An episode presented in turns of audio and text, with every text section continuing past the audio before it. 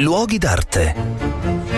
Un cordiale saluto da Marco Carminati. Eh, mi trovo ancora in una proprietà del FAI, sempre in Liguria, stavolta nella Riviera di Ponente, a Ospedaletti. Eh, qui mm, parecchi anni fa un singolare personaggio, un antiquario di grande importanza ma che non aveva nessun negozio di antiquariato, Luigi Anton Laura,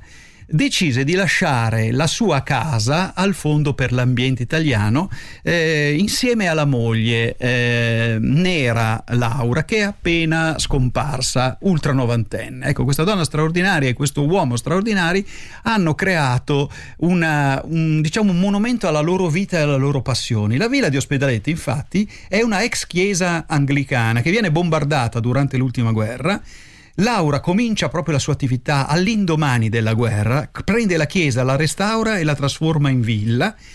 riesce a cominciare un'attività straordinaria di eh, mercante d'arte e di antiquariato perché quella parte della Liguria era ricca di case inglesi che mh, durante la guerra erano dei nemici, come voi sapete, e quindi nel dopoguerra l'Inghilterra si trovò in grandi difficoltà economiche, come è noto, e queste grandi famiglie inglesi cominciarono a dismettere gli arredi e Laura cominciò a raccogliere questi straordinari eh, mobili, suppellettili e arredi in particolare, che sono la sua specialità, e in parte li vendette a una clientela di altissimo livello. Tanto per farvi un nome, la famiglia Grimaldi, i, eh, i principi di Monte Carlo, erano tra i suoi più assidui eh, clienti. Qualcosa però tenne per sé, per la sua casa, e la casa è so- sorprendente perché è veramente un luogo stracolmo di, eh, di opere d'arte, con dei mobili singolarissimi. Ad, ad esempio ci sono dei mobili a misura veritiera costruiti in porcellana, ci sono sedie che sono appartenute alla corte del re di Francia, ci sono oggetti eh, ovunque e lui naturalmente conosceva la storia di un qualsiasi